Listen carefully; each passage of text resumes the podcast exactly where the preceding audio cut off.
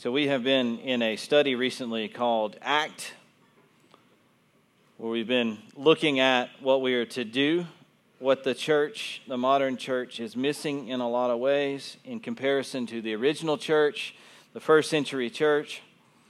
And I thought it would only be fitting to continue that message, that series today, and that we would look at the first evangelist, the very first evangelists that were on the earth, the very first evangelist of Jesus Christ. And I thought we would look at Luke chapter 2 as we look and see who the first evangelists were. Luke chapter 2 is one that everybody knows very well. Uh, it's on a Charlie Brown Christmas. Uh, Linus quotes Luke chapter 2 from the stage, and Charlie Brown asks, Does anybody know what Christmas is all about? And Linus gets up there and quotes Luke chapter 2. I've shown that video before, as a matter of fact. It's kind of a simple church thing for us to do stuff like that. But today we are going to be in Luke chapter 2, but I don't have a video for you. And I'm probably not going to preach the typical message to you that's preached out of Luke chapter 2. We're going to look at the first evangelist. We're going to look at who they were and what they did. Typically, when you see a picture of the birth of Jesus on a Christmas card, we see some very common things, right? We have a very pretty picture there. It's usually got a star right over uh, some sort of stable, right? It's got a star at the top. Maybe sometimes there's an angel sitting on top of the star, or, you know, an angel standing there in some way looking over everything that's going on. We've got the typical donkey, and maybe we've got a few camels in the background. We've, got a typical manger scene there with, uh, like, it's a stable, you know, and, and we, we see hay everywhere. And then we see Mary and Joseph, they're huddled around the baby. The baby's lying in a manger. And we see wise men standing over in the corner, right? I mean, I've got this, I've got this very same figurine set up in my house, so I know what's there. Uh, we've got the, the wise men over in the corner. There's always three of them, right? There's always three wise men. And they've come bringing gold, frankincense, and myrrh. They come to bring burial spices to this little baby, interestingly enough. But the reality is, that's not really the way it looked. As a matter of fact, uh, the wise men probably didn't come to visit Jesus. The Magi probably didn't come to visit Jesus and his family until he was about two years old. He was probably walking around. As a matter of fact, in, in the account, when the wise men, when the Magi come to visit him, they call him a child and not a baby. So, more than likely, he's a little bit older. So, there's no wise men in this picture. So, you can kind of erase them from that. And though we, we know that there were probably angels all around, there is no indication in Scripture that angels were there at the very birth. So, I, I mean, I, I, understand why we do that because we like a picture, don't we? We like something that we can wrap our minds around. We like something that we can see and touch and hold, and, and we like a pretty picture. And I think as Christians, we like a pretty picture when it comes to how we are to serve Jesus. I think that the church as a whole has developed a pretty picture of what it means to be a Christian. What it means to be a Christian is that you attend a youth group, you go there on Wednesdays, and you play basketball. Sometimes you hear the word, and, and sometimes people make some sort of profession of faith. And then as you get older, you, you go to church. You go to church on Sundays. And if you're a really good Christian, then you go on Wednesdays. And if you're a really good, good Christian, then you go on Sunday nights too. And we like that picture. I can hold on to that picture. I can, I can try my best to try to fit that mold. And when I don't fit that mold, then I go, well, you know what? We all have sinned and come short of the glory of God. But when we look at Scripture and we look at what Jesus says to actually be a Christ follower, and he says things like dying to yourself every single day when he talks about taking up your cross to follow him. When he says, when you suffer, you suffer just like I did, therefore you should have great joy in that suffering. When we see that picture, we go, I don't know if I can wrap my mind around that picture. When we say things like, follow the leadership of the Holy Spirit, when He tells you to move here or go there or to buy this house or to go and take this job, people are like, I don't know what that picture looks like. I believe what the church is looking for is just a picture that I can fall in alignment with. And when we say something like share the gospel with somebody, we say, okay, give me a formula for that. I, I, I need a prescribed list. Can you give me a Romans road? Can you give me just some list of these scriptures you have to memorize in order to be able to tell people about Jesus? And you know, I, this is what I say to them. You know what Jesus did? The woman at the well? He first loved her. Then he told her he was the Messiah. He's the one that was supposed to come. And when I tell people that's what it means to share the gospel, you're to love them and tell them that Jesus is the Messiah and this is what he did in my life. That you don't have to memorize a whole list of scripture in order to be able to tell somebody about Jesus. They kind of get intimidated by that. But that's not the picture I've been, I've been told all my life. That's not the picture that was sold to me that this is how you be a Christian. I want to look at the first evangelist and what they did. Luke chapter 2, we know that a census is to be taken, right? We know that Joseph is a descendant of David, therefore they go to Bethlehem. We kind of know that story, right? And there's no room for them in the inn. Sometimes in your little figurine set, you have an innkeeper, or you have the innkeeper's wife, maybe over in the corner somewhere. Or in, in a storyline somewhere, there's an innkeeper, an innkeeper's wife there in Charlie Brown Christmas, they're in there, right? They got an innkeeper's wife and an innkeeper. I think Pigpen is actually the innkeeper, if I remember correctly. So, but you know that there's no indication of an innkeeper in Scripture at all. Did you know that? There's no place for them to stay. It says that. I mean, that's absolutely true, but there's no interaction with an innkeeper or an innkeeper's wife or any of that kind of stuff. It's just there's no place for them, so they have to go and find a place for them to be because there's no room for Jesus in any of the typical places where they might be able to stay. Now, most people in their minds, they think, well, Jesus, uh, when Mary and Joseph arrived on the night that they were to have the baby, there's no indication of that either. They could have been there a couple of weeks. We don't really know. All we know is that they were in Bethlehem and that she was going to give birth. Now, we know that, that an angel has, uh, has appeared to Mary and Joseph and told them both that that look, what's going on is a big deal.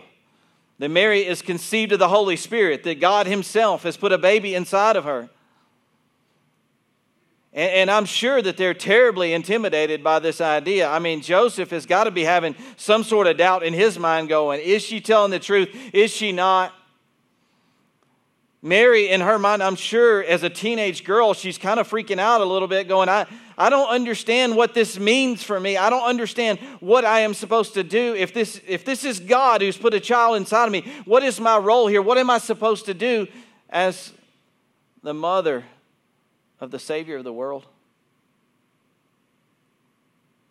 So, as God normally does things, He's got to send some confirmation if this is supposed to be the miraculous event that was going to happen where the Savior of the world was going to come into the earth, and He's got to send some confirmation to them so that they know, man, this is God at work. This is God at work. And I think so many times as Christians, we miss those God moments in our life. We, are so busy looking at the pretty picture of what it means to be a Christian that it, when we, we are chosen, when we step outside of that pretty picture, that's when we actually see those God moments. When we step outside of, of, you know, this is what it means to be a Christian. If I go to church, if I do this, do this, do this, when we step outside of those and we go, when we challenge ourselves to actually die to ourselves, take up our cross, and follow Jesus, then we experience those God moments. I'm talking about real God moments when you put the Holy Spirit of God on the line and you say, God, if you don't come through, I am going to perish. Yeah. And you have these intimate moments, you say, God is here. Yeah. Mary and Joseph, they're, they're hanging out. Somewhere outside of a typical house, probably. Maybe in a lean to attached to a house. Maybe it was in a cave. Maybe it was in a stable. We don't really know. But they're, they're just hanging out. and they just had a baby. Mary's gave birth to a baby. And, you know, we always picture that there's angels like, oh, you know, singing and there's light shining out of the manger, you know, because the light of the world has entered into the world, you know, and like, but there's just a mom and a dad there and a baby wrapped up and laying in a feeding trough. And that's all they see. It's not the picture of what we think about the birth of Jesus. It's just a mom and a dad there with a baby laying in a feeding trough because they don't have another place to put him. But then God sends some dirty, nasty shepherds in. God sends in some dirty, nasty shepherds. let's read in, about that. That night there were shepherds staying in the fields nearby, guarding the flocks of sheep. Suddenly an angel of the Lord appeared among them, and the radiance of the Lord's glory shone around them. They were terrified, but the angel reassured them, Do not be afraid. He said, I bring you good news that will bring great joy to all people the Savior, yes, the Messiah, the Lord, has been born today in Bethlehem, the city of David, and you will recognize him by this sign. You will find him, the baby, wrapped in snuggling in strips of cloth, lying in a manger. Suddenly, the angel was joined by a vast host of others, the armies of heaven, praising God, saying, Glory to God in the highest, and peace on earth to those with whom God is pleased. When the angels had returned to heaven, the shepherds said to each other, Let's go to Bethlehem. Let's see this thing that has happened, which the Lord has told us about. So there's some shepherds nearby in Bethlehem. And they're hanging out, and all of a sudden, an angel appears before them. And he says that the Messiah, the Savior of the world, has been born. And I mean, at first they're afraid because I believe angels are probably very intimidating when they show up on the scene. One of the very first things that angels often say whenever they appear to human beings is, Don't be afraid. So, this idea that we have of a, a, white robe with these wings and, and, you know, this picture of an angel, we have to understand that angels, I believe them to be very tough. And, and I believe them to be soldiers and warriors. And when they show up and the glory of the Lord is around them, I believe it is very scary. I believe that anytime we're in the presence of God, it can be very, very scary. And the first thing they say is, Do not be afraid. And that's the first thing this angel says do not be afraid. And he makes this proclamation that, that the Messiah, the Savior of the world, has come. And then all of a sudden, what happens after that? It says heaven's armies. I, like, I like that term. You know, in, in your version, may say heavenly host, but it says like heaven's armies are there. I think that's a greater picture of, of what it looks like. Heaven's armies are there. And they're glorifying and praising God. And these shepherds who had just been sitting there sleeping, looking over the sheep, all of a sudden are in the very presence of this heavenly host, this army of the Lord, and they're in there and, and, and they're praising God because the Messiah has been born. Now, these, this heavenly host, this army of the Lord, did not show up to the chief priest of that day, did not show up to King Herod, did not show up to anybody of prominence, didn't even show up to Mary and Joseph, as a matter of fact. I mean, you would be thinking in your mind, if this is God, man, surely he's going he's going to show up around Mary and Joseph. But that's not the way God works. You see, God works and he uses people. And when He uses people, it requires us to have greater faith. Because we may not have been witnesses to it, but when we see somebody changed as a result of what they have seen and what they have experienced, we go, man, that's powerful. Man, that's powerful. There's, there's something unique about what has just happened here. So the angel describes where you can go find this baby laying in a manger. And you know what they say? Let's go. Let's go. And when God shows up and you're in the presence of God and you're overwhelmed by God, I really believe that it motivates you to go. I really believe that you are not complacent with just sitting still and being where you are. These shepherds laying there and in the presence of God, they saw this, they were transformed, they believed, and they went. Do you know what the second part of you believing, you know what that is supposed to be? It is when you go. I see so many people that say they believe, but they never go. And they say that I'm a Christian because I believe. I believe that Christians go. I believe they're so motivated by what they've seen and what they've experienced, they have no choice but to go. So the first place they go is they go to lay witness to what's been told of them. It says, Let's go to Bethlehem and see this thing that has happened, which the Lord has told us about. I like the second, second part of this. They hurried. They hurried. God had shown them something, God had opened their eyes to something, and they hurried. I believe that new believers often hurry. I believe that they are anxious to go and see the presence of God, to see what God is doing. I believe that they are extremely anxious. And these shepherds, they hurried to the village and found Mary and Joseph. You ask how they found Mary and Joseph. They go into a town. I believe the Holy Spirit of God led them there. I believe the Holy Spirit of God said, This is where you need to go. This is where you will find them. It doesn't say that they had any interaction with other people. Maybe they did. I don't know. But I really believe that, that if God can open up heaven and these shepherds can see heaven's armies proclaiming the glory of God, then I certainly believe that God has the power and the capacity to lead them right to Mary and Joseph. So they go in and they find exactly what God has told them about. And Mary and Joseph had just been, been there at childbirth, being a very labor intensive process, a very difficult process. They're just relaxing, reclining, and all of a sudden, these shepherds show up. These shepherds show up. And they have this whole interaction with them. After seeing him, the shepherds told everyone what had happened and what the angel had said to them about this child. So God is confirming that this is the Messiah. That I allowed these shepherds to see the glory of the Lord, and now they're coming and they're telling you what they have seen and what they have experienced, and the fact that God Himself has told them this thing. It says, All who heard the shepherd's story were astonished. But Mary kept all these things in her heart and thought about them often. We're going to come back to that in just a second. The shepherds went back to their flocks, glorifying and praising God for all they had heard and seen. It was just as the angel had told them.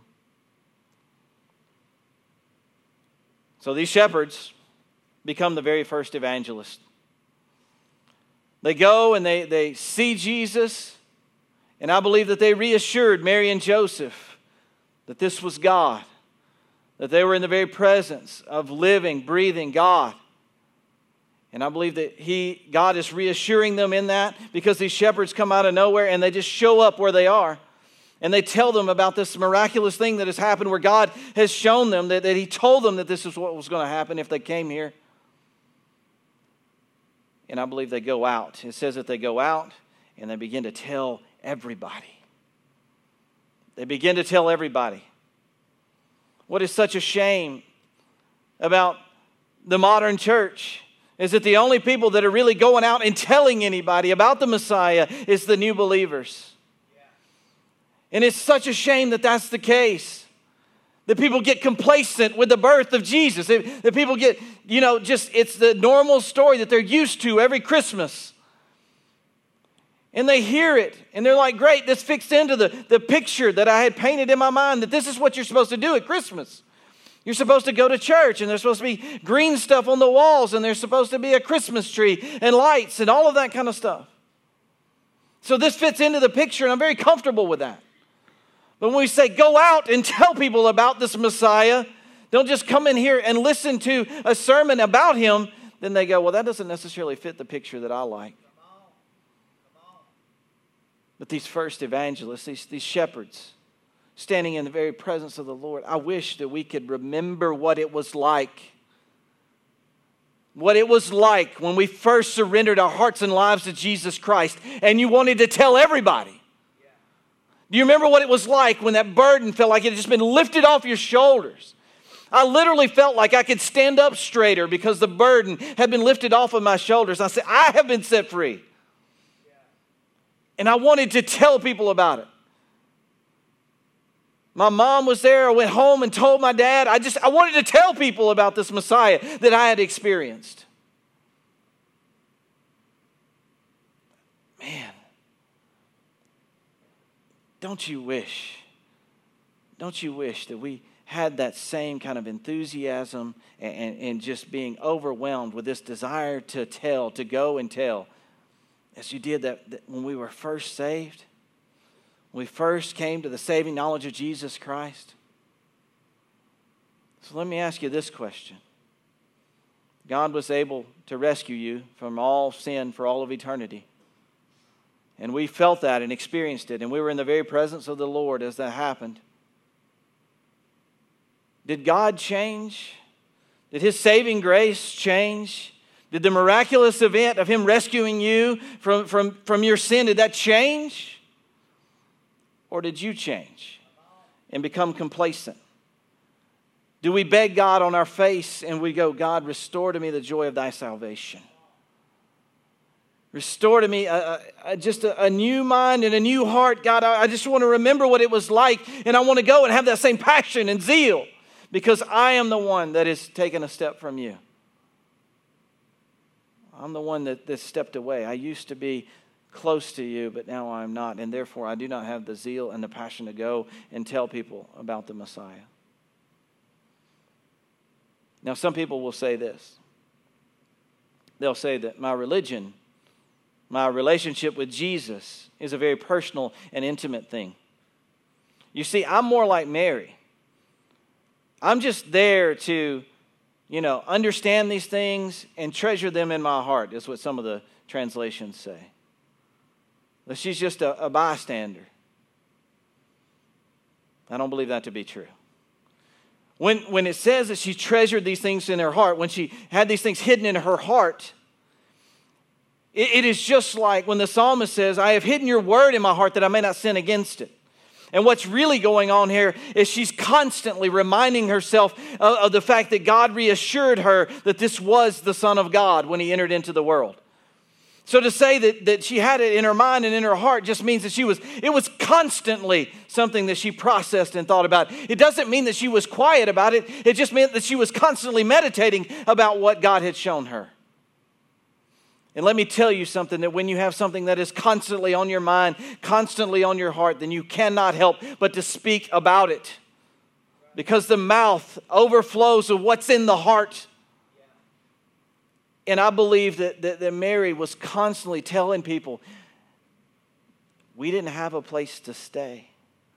And we thought it was strange that God, if this was going to be his son, that he, we would be born in such a place. And and, and we were there, and it looked kind of lonely and empty. And we just laid Jesus in the manger and wrapped him up. She said, But then, but then God showed up. And God didn't show up the way that I thought he would. There wasn't a bunch of angels or a bunch of kings that came to the door. No, it was a bunch of dirty shepherds. They've been asleep out in the fields. They've been sleeping out in the fields, and they didn't smell real good. And they said, We've seen the glory of the Lord. And he told us who this baby was. I believe that Mary didn't stop talking about that. And I believe she knew the power that he held, and that's why she said, There's hey, there's no more wine here at the wedding. Can you do something about it, Jesus? She knew who he was.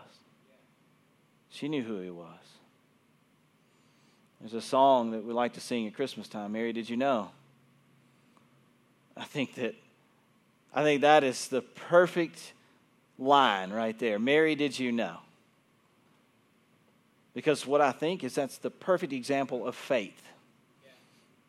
She may not have known at the beginning, but as time went on and God kept revealing stuff to her, kept showing her things, even though it didn't make sense in her mind, she was like, faith has pushed her to know.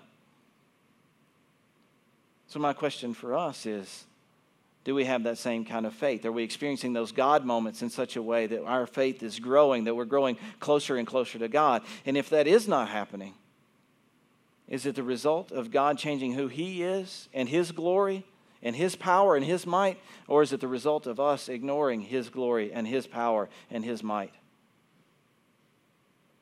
You see, these shepherds, they went. They just went. They went first to Bethlehem, then they went out and told everybody.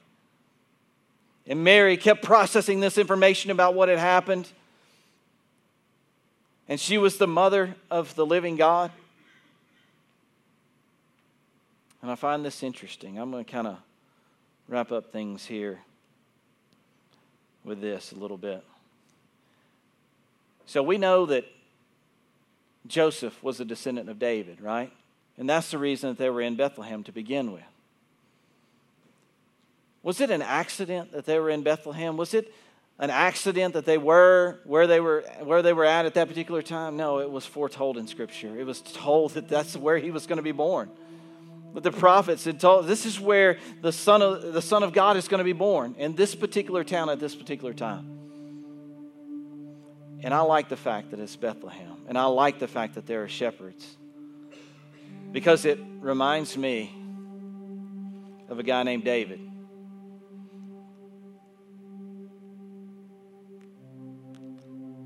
In 1 Samuel chapter 17, beginning in verse 34, says this. David's up against a giant. But David persisted, I have been taking care of my father's sheep and goats. And he said, When a lion or a bear came to steal a lamb from the flock, I go after it with a club and rescue the lamb from its mouth. And if the animal turns on me, I catch it by the jaw and club it to death. I have done this to both lions and bears. I'll do it again to this pagan Philistine too, for he has defied the armies of the living God. The Lord who rescued me from the claws of the lion and the bear will rescue me from this Philistine. Now, I don't want to shout where the Bible whispers, but I don't think it's any accident that we're in the same town where David was from. And this is a guy who was one of those shepherds, one of those shepherds that were asleep out in the fields. He was just like them. And he would defend the flock he would fight off the lions and the bears that would come to take away the sheep or the goats. He would defend the flock. Matthew chapter 1 verse 21 says you will give birth to a son and his name will be Jesus for he will save them from their sins. Jesus came to defend his flock.